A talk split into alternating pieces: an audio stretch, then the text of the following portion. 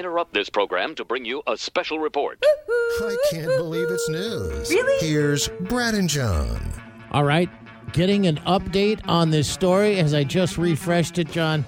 So we will um, we will pull this hot off the press, but this goes back to uh, to last weekend, last Saturday into Sunday morning in Houston, Texas, where the ring camera of uh, the uh, Furman family showed a woman come into their front yard and up to their 16 foot tall inflatable Rudolph the Red-Nosed Reindeer.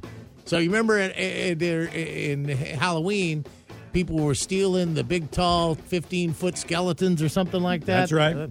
Well, now people are they got 16 foot tall Rudolph the Red-Nosed Reindeers, and this lady pulls up, gets out, goes and unplugs the like the fan cord from it, and then disappears, and then comes back, dri- drives off, and then comes back with a helper of her own, and is seen fumbling around trying to deflate this massive.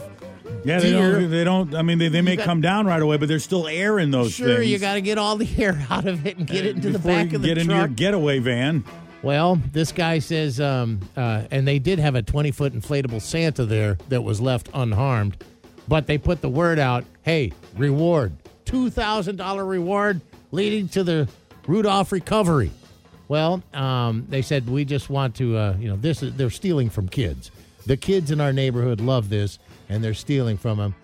Well, the update as of this morning Rudolph is back home. The homeowner got a call from a woman who said, uh, someone sold it to her on side of the road. So the the woman's like, "Yeah, I was driving along down the road, and somebody's like, you want to buy a 16 foot inflatable reindeer?' And she's like, "You bet I do." And then she sees the news story and says, "Oh, this must be the one that was." I got a hot reindeer. I got a hot reindeer here."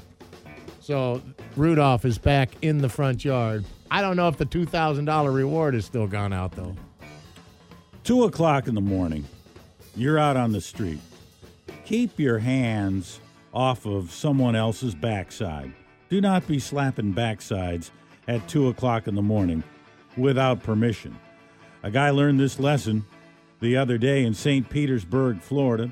Two o'clock in the morning when he walked up to a police horse and slapped the back end of that horse at an, inter- at an intersection. This was this Saturday morning when he did this. A couple of officers were patrolling the area on horseback when one officer saw this guy approach his horse with his hand raised, and the guy's 27 year old smacked the backside of that horse.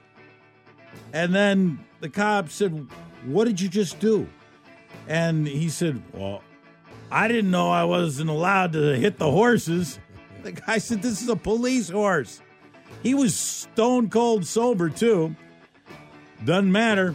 He's been charged with battery on a police horse, and he could face a hefty fine for that. Should walk along behind the horse all day. Yeah, make him clean up. Yeah, That's uh-huh. that's the punishment there.